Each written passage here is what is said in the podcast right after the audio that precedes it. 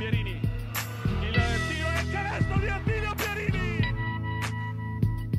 Il capitano che ha messo un canestro incredibile nel cuore dell'area.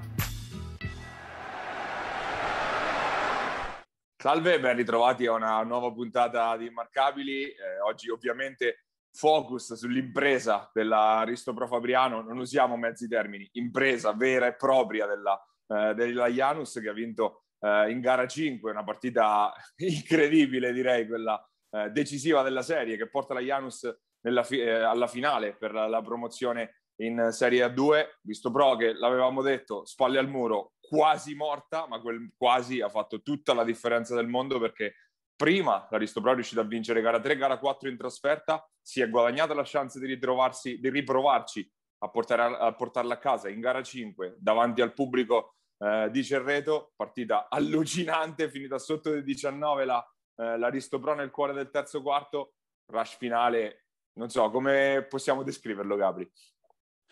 Resilienza, no? Sta parola ormai è diventata inflazionatissima, che però in questo caso esprime bene la voglia di Fabriano, che è andata secondo me anche oltre delle oggettive difficoltà, perché la serie, innanzitutto, una delle più belle degli ultimi anni, senza proprio neanche starne a parlare, ci ha, ci ha fatto vedere che Fabriano vantaggi a metà campo non ne aveva, o ne aveva veramente, veramente pochi. Eh, cosa che invece San Vendemiano, San Vendemiano aveva, perché comunque Tassinari ha fatto una serie, a parte una partita fuori dal mondo, insomma, credo che fosse intorno ai 20, 20 di media, eh, una roba onestamente per questo livello anche abbastanza rara da trovare un dominio così. Eh, Vedovato ha fatto vedere perché, è probabilmente uno dei migliori lunghi del, del, campionato, top 3 sicuramente, top 3, top 4, e Fabriano è andata un po' di rumba, no?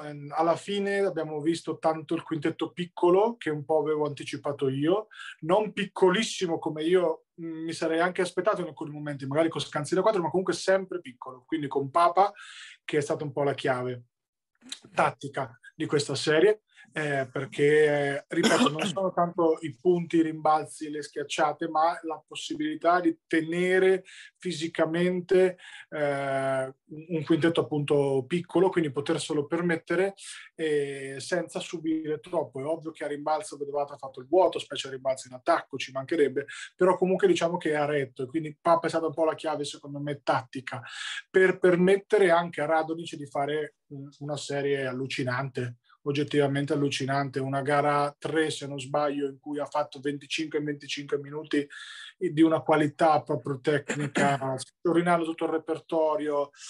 Veramente una, una, serie di cui potremmo stare a parlare, no? Paia, per, per, per giorni interi. Alla fine Fabriano l'ha vinta di, di, in difesa, l'ha vinta, l'ha vinta arrabattandosi, veramente andando a, a, raspare ogni piccolo punticino, eh, veramente dal nulla. È ovvio che quando al terzo quarto, a fine terzo quarto, sei praticamente a tre minuti al terzo quarto, sei sopra i 19, ci deve essere una corresponsabilità dell'avversario, che ovvi- ovviamente ha smesso un po' di eseguire, per merito chiaramente della difesa di Fabriano, un palazzetto che sarebbe stato bello vederlo a Pala Guerrieri per ovvi motivi, anche se comunque si è sentito il tifo Fabriano, ci mancherebbe non fosse così. E poi gara 5 sono venuti fuori quelli che poi le vincono queste partite qua, tale Marulli Roberto e tale Merletto Daniele, che Merletto ha fatto le due giocate decisive della partita, una bomba e un rimbalzo sul proprio tiro di fondamentale importanza e Marulli ha segnato tutto quello che doveva segnare per ammazzare questa partita. Quindi Fabriano, impresa storica, eh, però ripeto, San Vendemiano ha dimostrato di essere una squadra di altissimo profilo. Diciamo che per la serie che si è, visto, che si è vista eh, poteva essere veramente 50 e 50 per la qualificazione, quell'1% che poi ha spostato e ha portato l'equilibrio verso Fabriano è stato, secondo me, la parte finale del terzo quarto, perché se San Vendemiano, invece di chiudere, eh, dopo essere andato a più, a più 19, ha chiuso a più 8, più 7, adesso non ricordo esattamente il finale del quarto, se avesse tenuto botta lì in quella fase, probabilmente sarebbe riuscita davvero poi a portarla, a portarla a casa, anche per il contraccolpo psicologico che invece ha avuto quella immediata risposta di, eh, dell'Aristo Pro. Eh, anche lo stesso coach Panza a fine partita ha parlato poco di tattica, ha parlato proprio eh, di palle, di voglia di giocare, di, di, di, rifiutarsi essere, di, chiudere la stagione in quella, in quella maniera. E, e, oggettivamente è difficile anche dargli torto. La zona che all'inizio non ha funzionato ha iniziato a funzionare nella seconda parte. Papa su Vedovato poteva essere un problema, l'ha annullato praticamente nella, nella parte finale del match. Poi giustamente hai parlato dei, dei singoli, e i singoli importanti vengono fuori quando la partita conta. Marulli ha tenuto in piedi la baracca per tutta la gara e ha firmato quei due canestri a due o tre minuti dalla fine che hanno ridato slancio verso il finale alla Janus e poi Merletto ancora una volta come in gara 4, anche in gara 5 ha chiuso i conti. Allucinante, allucinante la capacità di questi giocatori di mettere eh, anche in una parità che era normale fino a quel momento di Merletto, anzi forse anche un po' di sotto del, delle sue potenzialità, eh, però ha fatto un finale increscendo di un'intensità, di una voglia, se li ha tirati tutti dietro i compagni, con, proprio con, con quello che deve fare un playmaker importante, capitano di, di questa squadra qua e si è preso le responsabilità, se le prese senza paura nelle cose in cui che San Bendemiano gli lasciava, cioè magari un po' più tiro da fuori rispetto al pick and roll o alla zingarata. E chiaramente dobbiamo anche parlare degli assenti. L'assente numero uno è Garry, è ovvio, e, e questo è un indizio importante. Eh, era una serie che non era per lui oggettivamente per la troppa mobilità anche di Vedovato per mettersi Garri e alla fine anche Cassar perché comunque Cassar è stato molto importante specie in gara 4 però l'ha vinta col quintetto piccolo Fabriano l'ha vinta stando lì con, a, a ruspare a, a veramente no? a, a, mettere pressione quindi in, in alcuni momenti anche Garri ha avuto una partita in cui è stato comunque importante, anche se eh, poi il risultato non è stato a favore de, della Janus, però ci ha dimostrato proprio questa serie l'abilità, tra virgolette, di, di un allenatore, secondo me la, la, più importante deve essere proprio quella di sapersi adattare, di saper leggere la serie eh, e, e, il momento della partita all'interno della serie, quindi al di là delle zone, come diceva uh, Panza, eccetera, eccetera, la, la, l'abilità che gli riconosco, il merito che riconosco a livello tattico è proprio quello di aver capito esattamente quando andare piccoli a costo di tenere con quattro falli lunghi e quando tenere duro e abbandonare i tatticismi ma buttarla no? un paio proprio di, di voglia, di, di, di, di, rissa a un certo punto. Eh, la, l'altro grande, no grande assente, perché comunque Paolin non è che sia un, diciamo uno dei primi cinque, no? però comunque ha fatto cinque partite disastrose, eh, veramente mai arrivato in un momento di, di, difficoltà importante servirà anche lui contro Cividale perché le residue energie andranno centellinate, quindi speriamo possa tornare. Chiaramente Gulini non ha giocato quasi mai perché, perché questa è una partita da uomini veri e un ragazzo 2002 è rischioso metterlo lì per quanto non ha sfigurato nei minuti che ha giocato. E poi anche Scanzi onestamente non, non ha brillato. È vero che fatto quando devi marcare uno che fa 20 in media poi non puoi essere lucido in attacco però a differenza magari di Paolino e di Garri è sempre sembrato essere sul pezzo, cioè è sempre sembrato magari far ha capito che non era una serie in cui lui doveva fare 15, ma doveva prendere un rimbalzo, dare un cazzotto in più, rubare una palla in più, no? E questo ha, è stato anche importante perché comunque ha permesso a, a Coach Panza di, di, di, tenerlo perché altrimenti non segniamo veramente nessuno, insomma.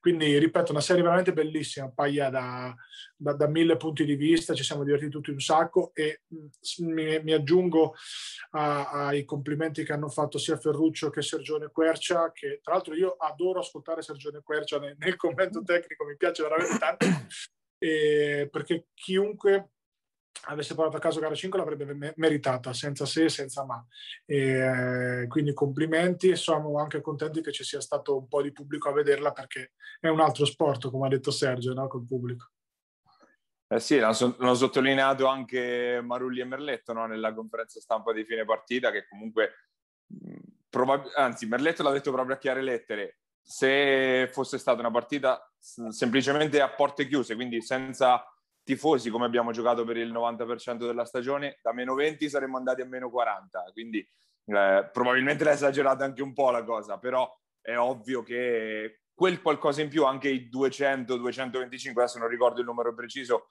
che erano al, al Carifac, un, un ruolo comunque avu- lo, lo ha sicuramente avuto, ma Fabriano è stato anche più forte di quello, perché comunque è andato a vincere gara 3, gara 4 fuori casa, soprattutto in gara 4, eh, soprattutto è riuscito a trovare diversi assetti in diverse partite perché abbiamo sottolineato il fatto del quintetto piccolo in gara 5, ma in gara 4 l'ha vinta in maniera completamente diversa, dominando con Cassar invece sotto canestro che ha oscurato perlomeno, perlomeno in quella partita Vedovato, l'ha veramente sovrastato, ieri invece in, cioè molto più in difficoltà da quel punto di vista. Quindi Fabriano bravo anche da quel punto di vista, a trovare armi diverse in situazioni diverse.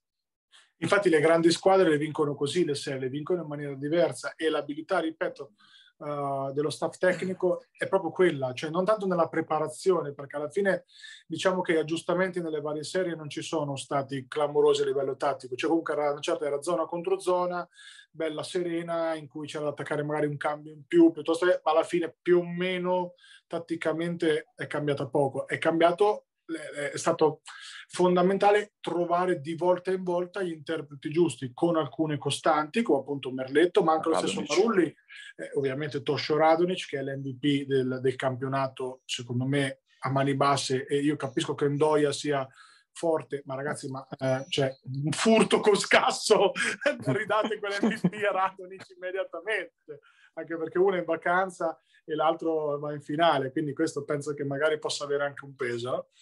Eh, detto ciò, è stato appunto, dicevo, bravo a trovare gli interpreti giusti perché Marulli male all'inizio per le condizioni fisiche, molto bene nel finale, fondamentale ieri. Eh, appunto, dicevo, Garry praticamente mai, mai presente nella serie, però c'è stato un momento in cui ci, Fabiano è stato appesa a lui e quindi la, la, secondo me la più grossa difficoltà nell'allenare Pai è proprio questo, cioè non è tanto fare il lavoro prima o durante la settimana, ma è durante, sotto stress, trovare la chiave. Il lavoro dell'allenatore consiste secondo me in quello e secondo me il grosso, grosso merito di, di, di Panzi è stato questo, anche perché ha costretto Mian ad adattarsi spesso, volentieri, rinunciando un pochettino a quella fisicità in più che poteva essere determinante. A posteriori ti dico che se San Vendemiano avesse avuto un dipizzo qualsiasi per, come lungo magari under per dare qualche minuto in più a Vedovato probabilmente l'avrebbe portata a casa la serie perché comunque magari avrebbe potuto allungare un po' le rotazioni però eh, Fabriano è stata bravissima e ripeto mh, credo che ci siano già varie case di produzione cinematografiche interessate ai diritti di questa stagione qua, perché se per caso va a finire bene è veramente una roba da, da raccontare ai nipotini per i prossimi 50 anni. Insomma. Mi attiverò anche per raccontare questo allora. Comunque, al di, al di, là di questo, Risto Pro che appunto avanza appunto alla, alla finale, si parte già domenica e eh, a Fabriano arriva la Gesteco Cividale, è una squadra che quindi eh, Fabriano già conosce, che ha già incrociato in stagione, Cividale che ha fatto fuori Taranto in uh, quattro partite, è andata a vincere gara due fuori casa, poi invece si è tenuta stretta il, il vantaggio del fattore campo. Fabriano che ovviamente parte anche in questo caso favorita, diamo per persa anche stavolta gara 1, visti i precedenti. Ma allora, se Fabriano ha le energie nervose più che fisiche, perché ormai si va sui nervi, io credo che è una serie che può finire anche 3-0.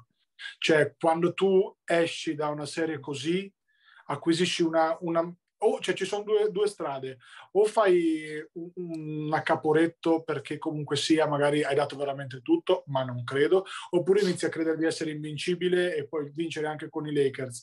E io credo che se Fabriano, al netto ovviamente degli infortuni, facciano gli scongiuri, insomma, tutti, tutti i tifosi, la società, eccetera, io credo che uscire da questa serie qua vincenti abbia dato la, l'ennesima conferma che può essere una di quelle stagioni epiche da, da incorniciare e, e, lo diventerà solo se, vi, se, vincono chiaramente la serie con Cividale. Io credo che sono già più forti e, abbastanza nettamente e addirittura non nego che sono un po' sorpreso di aver visto Cividale in finale perché secondo me hanno fatto anche un qualcosa in più forse di quello che era lecito aspettarsi per quanto comunque durante l'anno sono stati abbastanza forse la, l'unica anti-Fabriano, però credo che in una serie, e lo ripeto, sulle ali di questa roba incredibile che abbiamo vissuto, se Fabriano mantiene quel livello di concentrazione, di gioco, di fisicità, io credo possa finire anche 3-0, insomma, ma, ma, ma, ma bene. Poi ovvio che da Pilastrini bisogna sempre aspettarsi qualche scherzetto e Cividale è una squadra comunque importante però non ha il talento nei singoli cioè manca Tassinari per intenderci no?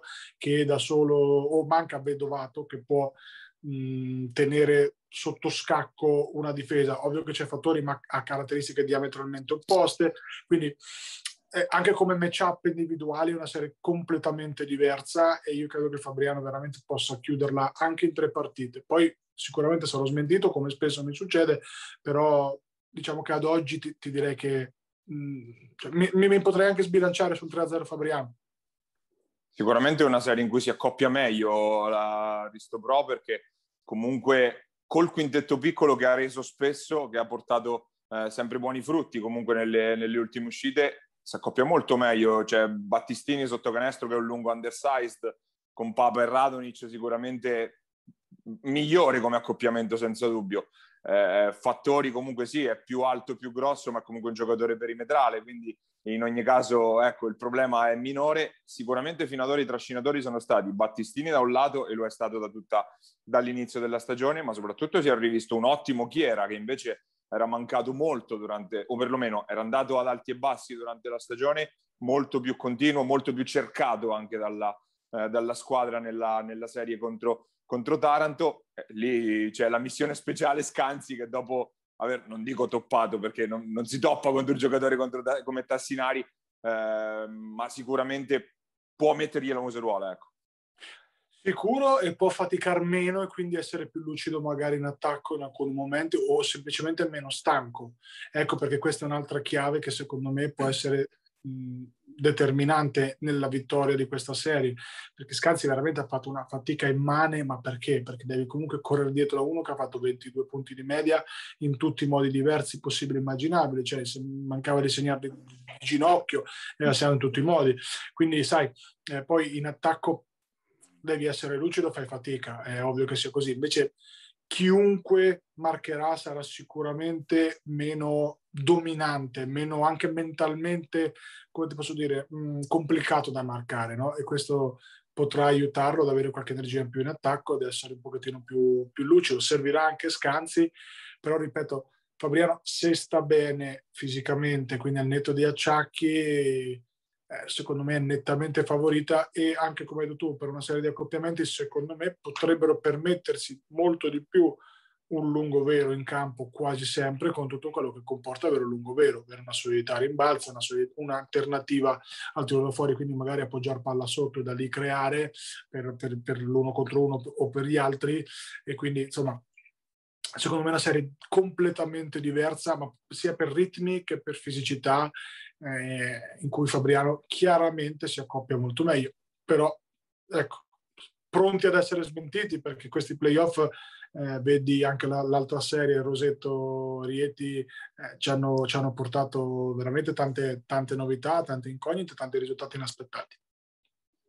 Eh sì, eh, si parte domenica con le finali, come dicevamo, eh, Fabriano in casa, giocherà in casa gara 1 e gara 2, domenica e martedì, eh, iniziano anche le altre tre serie di finali comunque per fare un quadro eh, molto rapido. Ricordiamo eh, dalla nostra parte diciamo, del, del, tabellone del campionato comunque Roseto Nardò, Roseto che ha completato l'opera chiudendola eh, a gara 3 in casa e si trova anche un turno tutto sommato abbastanza agevole in finale o perlomeno sulla carta contro, eh, contro appunto Nardò, le altre due finali invece saranno eh, Piacenza-Livorno e, ehm, e, Agrigento invece che sfiderà Chiusi, questa è veramente bella come altra serie molto di alto livello sicuramente, questo è un po' il, il quadro da cui usciranno fuori le quattro squadre che saliranno nel prossimo campionato di Serie A2, ma è rimasto ancora da giocarsi anche l'ultima retrocessione e coinvolgerà direttamente due squadre che sono uscite dal nostro girone perché la Sutor Montegranaro è uscita con le ossa rotte dalla prima serie, quella contro, eh, contro la Vega Mestre, Mestre che dopo aver vinto le due in casa è passata anche alla bombonera, segnali davvero foschi quelli che ha lanciato la Super in questa serie.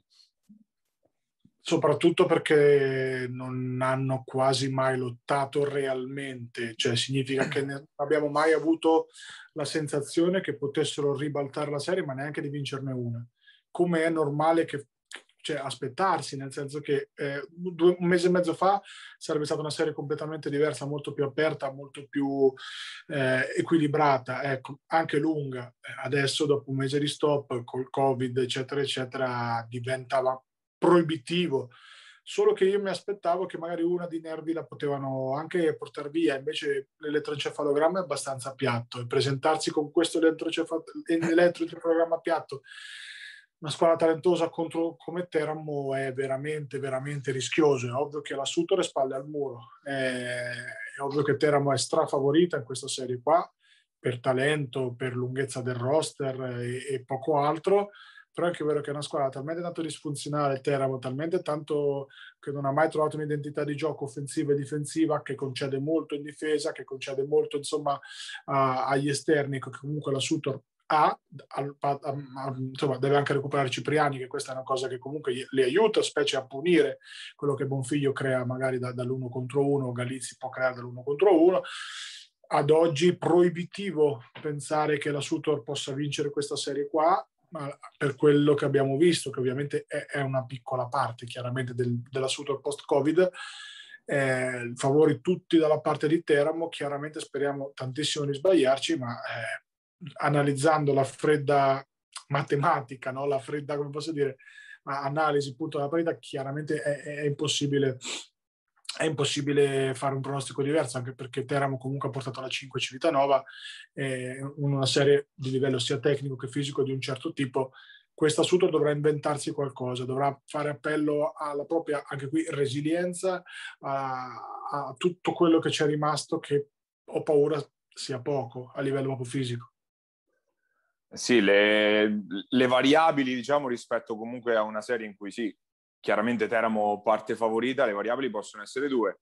Il fatto che Teramo eh, comunque abbia passato l'ultimo paio di settimane ferma sostanzialmente, ovvero certo ovviamente allenandosi, però comunque la serie con Civitanova è finita ormai da un paio di settimane, quindi il rischio magari di perdere un po' di ritmo, mentre la Sudor sicuramente lo sta guadagnando da quel punto di vista, dopo un mese invece, eh, invece di stop. E l'altra, quella, forse quella veramente importante, è il ritorno di Cipriani per la Sudor, perché sugli esterni praticamente hanno giocato solo Bonfiglio e Gallizzi, solo, sempre loro palla in mano. È ovvio che la difesa di Mestre si è concentrata molto su di loro, hanno soprattutto Gallizzi fatto molta fatica, Bonfiglio un po' ad onde è andato, ma eh, specialmente poi in gara 3 quando la Sutor non ha fatto mai canestro da fuori, Cipriani sarebbe servito come, come il pane, direi, anzi come l'aria, altro che come il pane.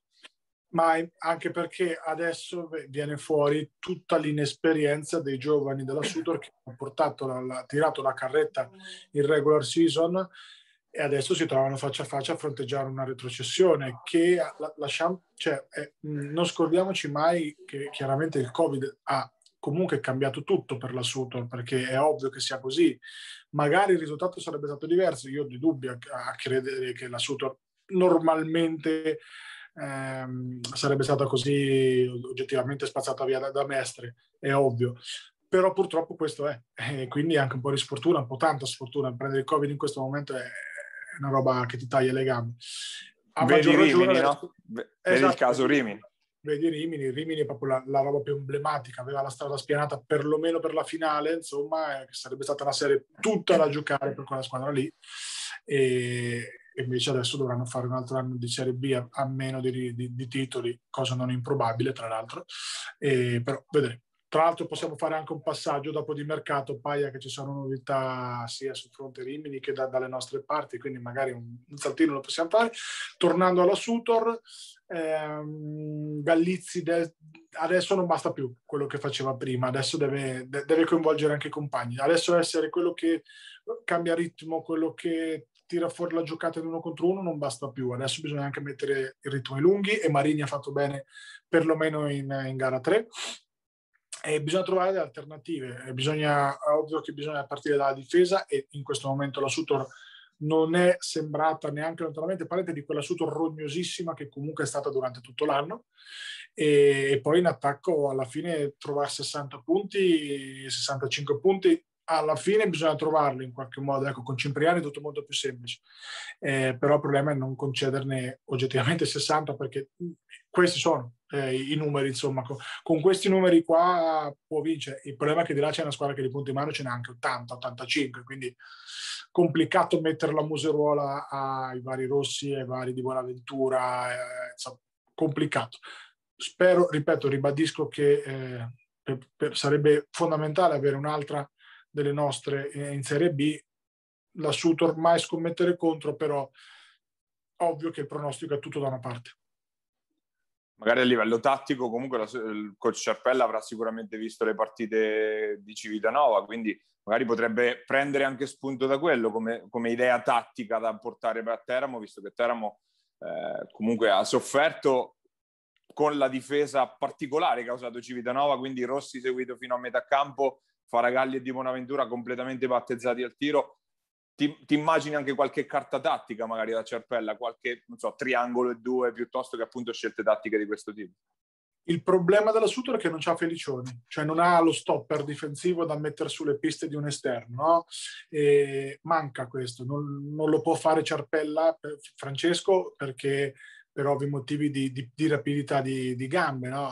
altre qualità, ma correre dietro a Rossi che prende 50 blocchi è complicato. Se lo fa Bonfiglio, poi in attacco non gli possiamo chiedere però di portare palla. Se lo fa Gallizzi, idem. Eh, eh, non, cioè manca, manca, Felicioni, manca lo stopper, manca il giocatore in missione, manca Scanzi, quello che fa di Scanzi, no? quello da mettere in missione speciale su, perlomeno su Rossi e quindi sa, dovrà essere più una roba di, di difesa de, di, di, squadra, magari cambiare lontano dalla palla sulle uscite, dico una roba totalmente a caso, no?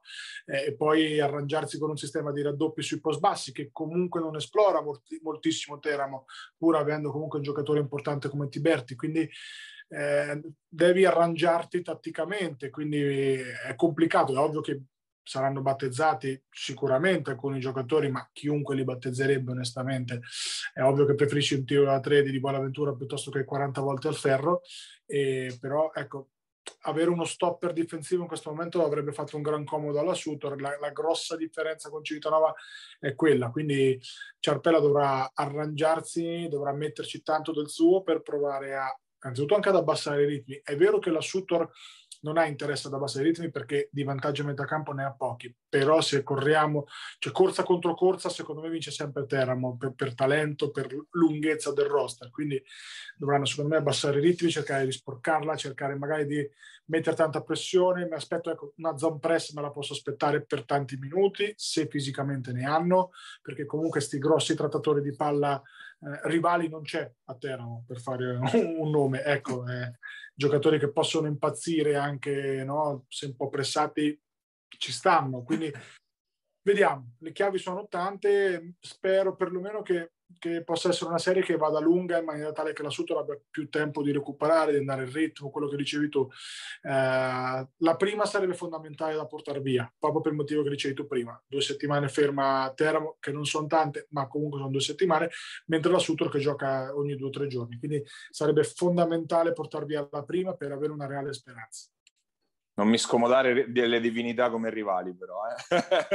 Comunque, Sutor che scenderà in campo invece non domenica ma sabato, si inizia sabato a giocare per i play-out sul campo di Teramo, prime due in casa eh, abruzzese, quindi sabato e lunedì, poi la prima invece per, ovvero la gara 3 per la Sutor invece è mercoledì prossimo, Uh, noi chiudiamo la lunga parentesi, parentesi, dedicata alla Serie B per scendere in Serie C, perché anche la Serie C ora entra nel, nel vivo, ma uh, il nostro ospite di questa settimana è l'ala della uh, Vigor Matelica, Vigor Matelica che invece ha concluso ormai praticamente il suo percorso. Samuele Vissani è con noi, andiamo ad ascoltarlo.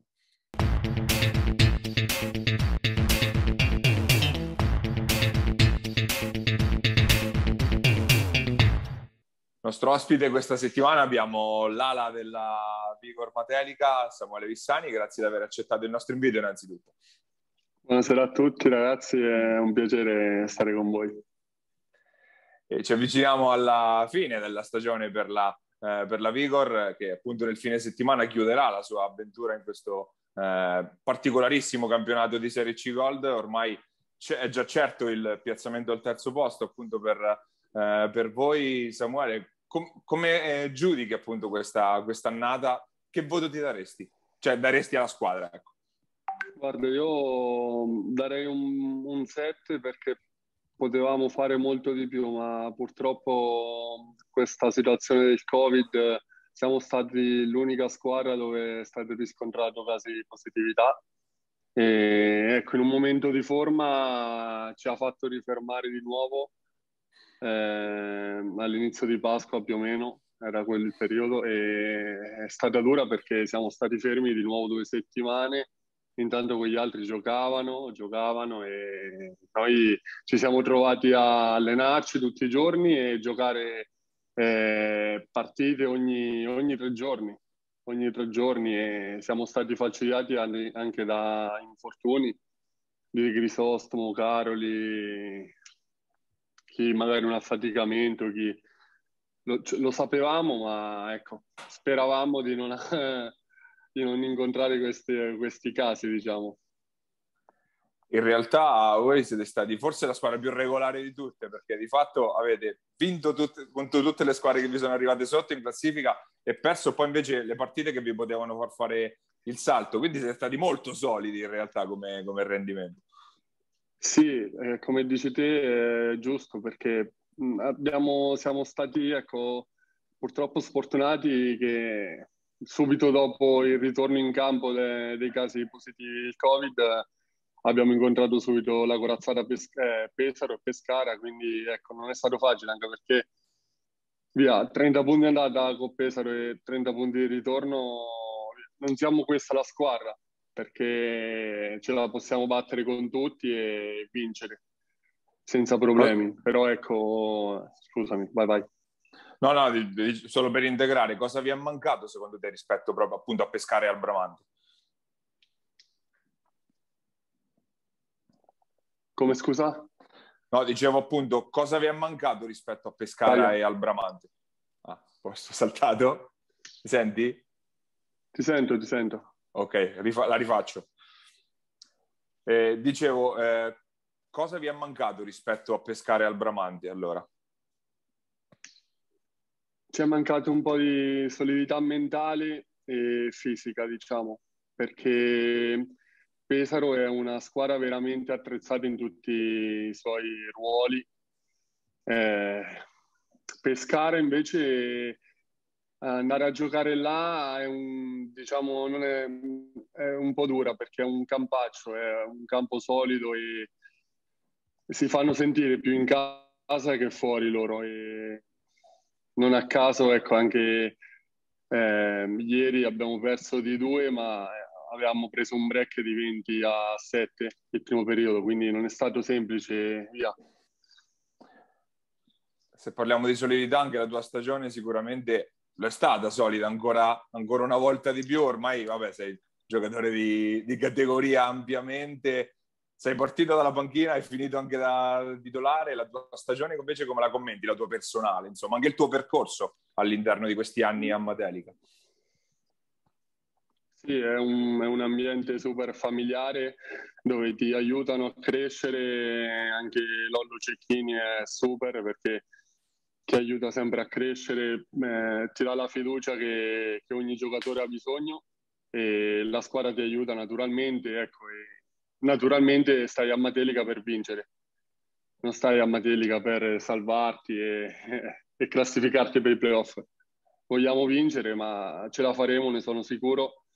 E loro ci mettono a nostro agio, come ti dicevo, e mia, il mio campionato è andato in salita.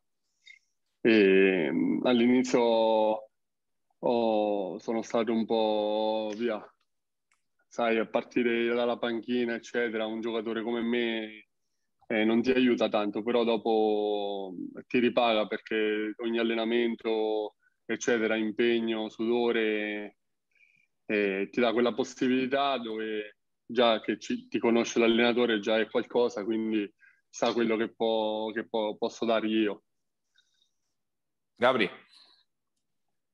Ma io in realtà sulla stagione di Vissani ci avevo scommesso da, dalla prima partita, cioè sapevo che alla fine squadra nuova è, ma comunque si sarebbe passati da lui, insomma, perché faceva un po' da trade union, alla fine lui è sempre stato il minimo comune denominatore de, delle ultime squadre di Materica e questo è un ruolo molto importante importante.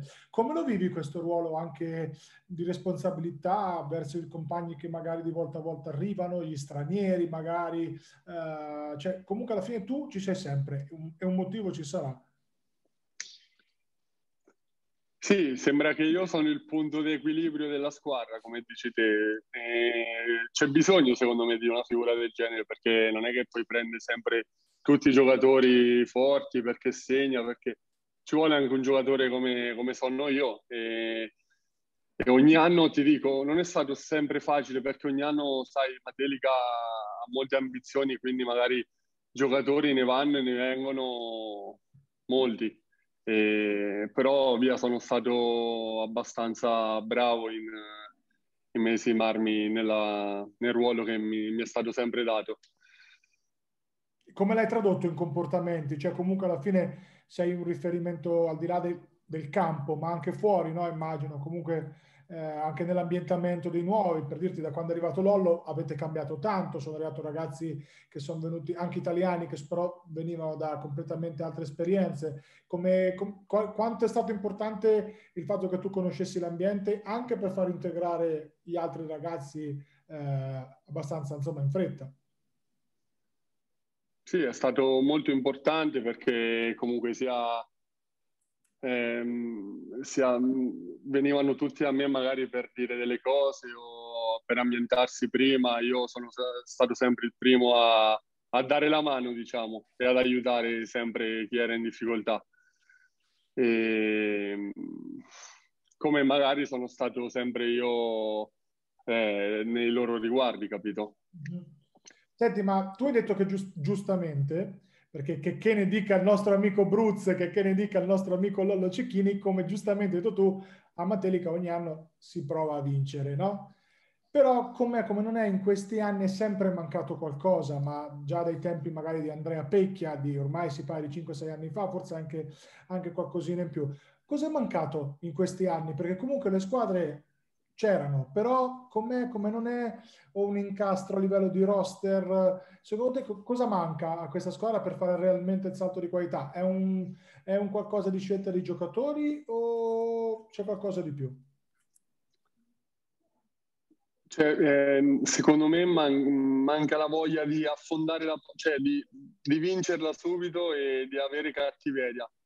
Forse è quello che io mi rendo conto di, magari ogni anno di vedere le squadre cambiare nettamente, però manca quella cattiveria in più che, che magari la Sutor aveva, che magari il Lanciano dell'anno scorso aveva, che quella cattiveria in più che magari io ho e, e, e cerco di trasmettere.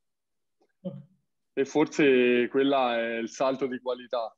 Quindi oltre al, al salto. Dici, no?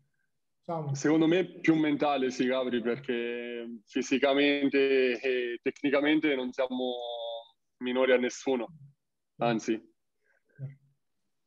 Eh, Samuele è un ragazzo che è partito proprio dal basso, dal, dalla Serie D, dalle sportellate in Serie D che facevamo qualche anno fa, salito gradino dopo gradino, l'esperienza a Tolentino, poi quelle eh, appunto degli ultimi anni a Matelica L'hai mai valutata la possibilità di fare un'esperienza fuori, magari negli anni passati più che adesso? Guarda, ti dico la verità, eh, nell'anno di Tolentino, in quei due anni, ho avuto possibilità di andare, eh, però ecco, mh, mm, ho il lavoro o cioè, ho imbaciato magari la chiamata di Matelica o che eh, sono andato, non, so, non, non ho avuto dubbi, diciamo, quindi andare in una squadra che lotta sempre per vincere il campionato eh, vorrebbe andare tutti, diciamo. Qual, qual è, uh, appunto, ho ricordato un po' le, le, tappe principali della tua carriera, qual è stata la soddisfazione più grande che, che hai vissuto? La soddisfazione più grande... Ti ho messo in difficoltà. Gara du- battere gara 2 la Sutor Montegranaro. Ci sta, ci sta, ci sta perché no, certo. Il però è giusto che sia così, insomma. Il sport è anche questo. Eh sì, eh, eh sì. Dopo che ci hanno buttato fuori vari anni, svariati anni. Senti, ma c'è stato un momento in cui sembrava che potessi far parte del roster della Serie B? Non ho capito, scusa Gabri. A proposito di Sutor, c'è stato, allora, mi è arrivata una voce, ormai si parla qualche tempo fa, c'è stato un momento vero in cui la Sutor aveva pensato a te per la Serie B? Non so se questo, ma mi sa più l'anno scorso. C'è stato, dimmi la verità, perché tanto lo so. Io, io, non ho saputo niente, ma ho, saputo, ho sentito voci che mi avevano accostato alla Sutor comunque. Ah. Però io ufficialmente non, ho, non avevo saputo niente. Secondo me era un esperimento interessante. Ti dico, a me, io, cioè, mi piacerebbe fare un'esperienza, tutto, sempre ogni giorno a sbattermi per tutto, voglio, cioè, è quello che... Vabbè, voglio anche... arrivarci, Paglia, come ti posso dire? certo. Mi piacerebbe anche un anno, voglio vedere dove posso arrivare. Ma Lupo poi insegna, Lupo fece una stagione di Serie B devastante, neanche lui se lo immaginava, insomma, quindi alla fine eh, la voglia, anche il fatto di conoscerli, questi campionati qua un po' minor, secondo me fa la differenza, perché una cosa che secondo me eh, tu non hai sottolineato, ma che è da sottolineare, è la conoscenza che tu hai anche degli avversari, di quello che serve, perché comunque poi non vuoi, facendo la C-Gold qua, che è una C-Gold di buon livello da, da ormai tanti anni, prima c'era la C-Silver unica, cambia poco, comunque sai esattamente che Federico Savelli ha un determinato tipo di caratteristiche, dico nomi totalmente a caso, eh, di, di, amici, gente piuttosto che, che cavolo ne so, appunto Lupetti. Sì, li, li conosci tutti a memoria. Questa secondo me in un campionato prettamente locale come la C-Gold in cui cambiano sostanzialmente solo gli stranieri, secondo me è un'altra cosa importante che quando vengono da fuori i vari di Grisostomo e compagnia, tu glielo devi trasmettere sta roba qua, no? Perché? Perché lo sai. Sì, sì, sì, sì. Sì, sì, infatti cerco di, di, dargli dei consigli magari su una cosa che, che, conosco, eccetera. Tanto ormai ci conosciamo tutti, quindi è un pregio per me, ma un, anche un difetto, perché come conosco io loro, loro conoscono a me, quindi... certo. Va sempre così. Va bene. Aia. Va bene. Eh, chiudiamo appunto, ringraziamo Samuele Vissani, facciamo anche bocca al lupo per questa ultima partita che è rimasta. No, non cambierà molto appunto per la classifica della, della, Vigor, ma comunque lo so che ci tieni sempre a far bene fino alla fine. Io do il cuore, lo sai Paglia, e se mi permetti voglio, voglio salutare tutta la mia squadra perché ha una grande squadra e e purtroppo secondo me in un campionato lungo potevamo far vedere tante cose, potevamo crescere molto di più. Purtroppo ecco, c'è stata questa fase ad orologio e 5-6 partite, non c'è un momento di, di tregua, però io sono sicuro che, che vinceremo. Ci spero e è giusto così, se lo merita Matelica. Bene. Ok, grazie. Anche esatto. Grazie ancora Samu. Ciao, ciao, grazie a voi. Ciao, grazie a voi. Ciao Paglia. Ciao, ciao. Ciao Gabri. Ciao, ciao. ciao.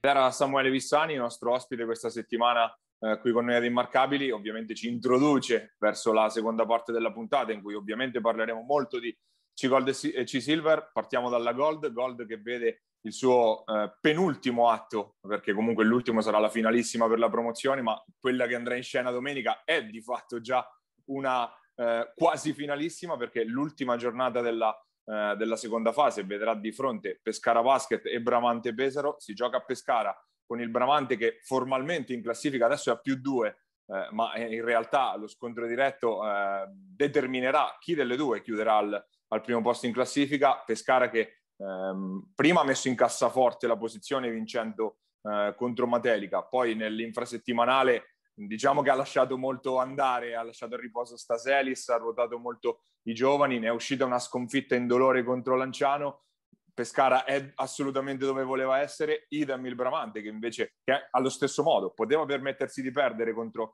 contro il Pisaurum ma ha preferito mettere, mettere, in chiaro le cose, derby che stavolta non ha visto, non ha visto dubbi, il Bramante l'ha condotto praticamente dall'inizio alla fine, sarà una sfida con, già con il sapore forte della Serie B quella di domenica. Sì, per quanto mi dicono che comunque la, la, la, laziale che uscirà fuori è buona, buona, buona. Quindi, molto buona, molto, eh, molto buona. Quindi sarà comunque complicatissima. Eh, per restare a noi, un, una partita in cui Pescara avrà leggermente un po' di vantaggio solo per il fattore campo, perché sennò partiamo veramente alla pari, perché sono, mi trovo d'accordo con la gestione di Stefano, ovviamente non vai a rischiare, hai una sconfitta solo un jolly sostanzialmente indolore, tanto sai che quella partita la devi vincere, cioè, e, e, così deve essere, quindi voglio dire, no? basta anche vincere di uno per Pescara per essere uh, sicura insomma di, di, andare agli spareggi, quindi ci sta, non rischiare Staselis che comunque ormai è la terza partita di fila, credo se non sbaglio, che salta, però dovrebbe, ci sarà sicuramente, come io credo che ci sarà Ricci per Bramante. Ti do, ti do sta news, Paglia, perché credo che ci sarà Ricci, credo che ovviamente non sarà neanche lontanamente parente di quel Ricci che conosciamo, ma credo che a costo di giocare con una mano sola, anche perché lui comunque è uno tosto, insomma, da questo punto di vista, credo che perlomeno lo porteranno, perlomeno qualche minuto proveranno a vedere se ne ha e chiaramente questo cambia. Dal Pescara Super Capitanelli anche ieri contro la, l'Alley eh, è stata una partita comunque vera che ovviamente con Staselis magari sarebbe andata di, in maniera un po' diversa, però comunque sia la Matelica c'è stata, Matelica ha fatto bene, ancora una volta comunque il nostro ospite de, de, della settimana ha dimostrato perché è un giocatore eh, abbastanza imprescindibile per, per questa Matelica, Matelica che però alla fine dei giochi non ha mai vinto contro le squadre con cui doveva vincere, quindi ha dimostrato sostanzialmente che ancora manca qualcosina per agganciare il vertice vero della, C- della C-Gold. Vediamo se lo inseriranno a livello di mercato, vedranno se lo inseriranno eh, in qualche altro modo, però chiaramente qualcosina manca. La partita di, di, di Bramante contro Pisaro è una partita diametralmente opposta rispetto a quella di, di Pescara, cioè Bramante che comunque non, può, non, poteva perdere ritmo e punti e chiaramente hanno preferito evitare. Eh, vediamo, sarà una partita bellissima, magari brutta a livello di, come posso dire, di, di, gioco, ma per intensità sarà una roba molto simile alla Serie B. Quindi ci sarà t- tanto da vedere e non mi aspetto niente di diverso con una partita decisa dai grandi giocatori. Quindi mi aspetto que- un Ferri che comunque sta dimostrando di essere il riferimento negli esterni di, del Bramante, così come eh, quel lungagnone di Pipitone che comunque lì sotto fa i danni, mentre dall'altra parte alla fine si va dove va Capitanelli, perché anche la partita vinta con Matelica c'è stato il suo zampino con una bomba impossibile, probabilmente con fallo che era praticamente decisa. Ieri ha fatto 21 punti, c'è un giocatore Beh, per cui io stravedo personalmente, ma, ma, è un giocatore veramente che sposta, quindi saranno Lituani, Capitanelli e Grosso contro Ricci, Pipitone, Panzieri, Ricci se c'è, Ferri se c'è e occhio all'X Factor Gnacca perché Gnacca è uomo da partita secca, è uomo di, di dentro o fuori, quindi così come Giampaoli che potrebbe essere uno che da, in partita da dentro o fuori comunque sono abituati a giocare. Vediamo, sono molto curioso, sono, insomma non vedo l'ora di vederla sta partita qua. Ti volevo parlare proprio di qualche singolo, me l'hai bruciato. Gnaccarini in grande crescita nelle ultime, nelle ultime settimane. Eh, magari eh, anche Ferri si è un po' gestito, credo, nelle ultime settimane perché ha tirato la carretta praticamente per questi, tutti questo, questo breve campionato, comunque eh, a maggior ragione con l'assenza di Ricci. Ovviamente l'altro X factor per Pescara è, sono le condizioni di Staselis, perché eh, è vero che sarà stato gestito da, da coach Fanoncini, però è comunque fermo da tre o quattro partite, adesso non ricordo con, con precisione, eh, ed è ovvio che senza il suo riferimento, almeno, eh, riferimento almeno, almeno, a livello realizzativo sugli esterni, cambia la musica per, per una squadra come Pescara che magari rispetto al Bramante ha me, meno rotazioni, ma diciamo più eh, gerarchie più, più definite, insomma. In questo momento secondo me è un vantaggio, nel senso che averne 6-7 in una gara secca eh, può essere un vantaggio perché hai rotazioni più definite, non devi andare, va discorso prima di Fabriano, non devi andarlo a trovare no, il giocatore decisivo perché comunque giocano quei sette lì. Dall'altra parte invece portarsi Ricci potrebbe anche avere, mettere un tarlo no, per Max, dire cavolo, ho Ricci, lo voglio far giocare, però magari come sta, come non sta, quindi potrebbe essere paradossalmente anche uno svantaggio, no? non sempre la lunghezza del roster, specie ai playoff, perché questa è una partita di playoff, eh, può, può, portare vantaggi specie su partita secca. Però, ripeto, 51-49 Pescara per il, per il, fattore campo, ma può, può venire fuori veramente qualsiasi cosa. Eh, ricordiamo anche che comunque la, la squadra vincitrice di questa sfida appunto si giocherà poi la promozione in Serie B contro la Fortitudo Roma, che è la squadra che ha vinto appunto il girone laziale, squadra eh, de- decisamente quotata con giocatori come Bonessio, quindi con un passato anche, anche in A2, ma ricordiamo anche che chi perderà quella finale avrà comunque un'ulteriore chance, perché poi ci sono i concentramenti nazionali in cui ci sono in palio altre, altre, altre piazze appunto per, per salire in, in Serie B, quindi percorso ancora eh, tortuoso, diciamo, anche se siamo alle ultime, siamo alle ultime curve. Eh, anche in Serie C Silver ormai siamo al rush finale, conclusa anche la seconda fase con la Bartoli Mechanics eh, Metauro che ha chiuso in, prim- in prima posizione, eh, si è qualificata quindi per i playoff, playoff con otto squadre per, eh, in corsa per due posti. Ovviamente Bartoli Mechanics in prima posizione e quindi favorita numero uno, c'è in corsa, ci sono anzi anche le altre due marchigiane in corsa perché abbiamo sia Iesi che Porto San Giorgio. Di sicuro non perdiamo squadre, insomma, quest'anno. Eh, chi vedi come, come favorite, insomma, in questa volata? Importanti saranno anche le trasferte, perché comunque c'è Isernia, c'è Campobasso, quindi magari ti capita un mercoledì sera Isernia, eh, insomma non la racconti a questo livello qua, dove c'è la gente che lavora, che, che c'è altre robe, quindi in, quello è un fattore secondo me importante. Eh, Bartoli Mechanics è assolutamente favorita perché l'ha dimostrato tutto l'anno di essere la più forte, battendo tutti, quindi chiaramente eh, un posto dovrebbe essere il suo. E poi che ti devo dire, poi è un po' un terno all'otto, perché Torre dei Passeri su partita secca comunque ha dimostrato di poter essere insidiosa, perlomeno le ultime se, se, se le ha giocate, insomma ha vinto, perso, cambia poco. Eh, è ovvio che chiaramente Iesi è un'altra iniziata, iniziata forte e poi non lo so, sinceramente è, è abbastanza aperta, no? Pai era la, la seconda piazza. Pensavo all'inizio che fosse ci fosse una differenza, un gap un po' più netto, in realtà dipenderà molto da chi sbaglia meno, ecco, da, perché perdere una partita qua con, questo, con questa fu- formula insomma abbastanza ristretta, tra virgolette, vuol, vuol, dire già aver buttato via una stagione. Detto ciò, io credo che tolta Torre dei Passeri, che credo fosse abbastanza ambiziosa, nessuna delle altre all'inizio dell'anno aveva messo come obiettivo la vittoria, la vittoria del campionato. Quindi staremo a vedere, insomma, e speriamo di vedere belle partite. E siamo arrivati alla conclusione di una nuova puntata di Immarcabili. Se ci avete eh, seguito, siamo su FMTV, al canale 211 del Digitale Terrestre o su YouTube, al nostro canale Immarcabili TV, la versione podcast come solito su Spotify o su Apple Podcast. Ringraziamo come sempre anche Giuseppe Contigiani che ci ospita su Basket Market, su tutte le sue piattaforme, sia sul sito che sui canali social. Ovviamente non ci resta che salutarci. Prossimo appuntamento la prossima settimana, sempre qui su Immarcabili. Pierini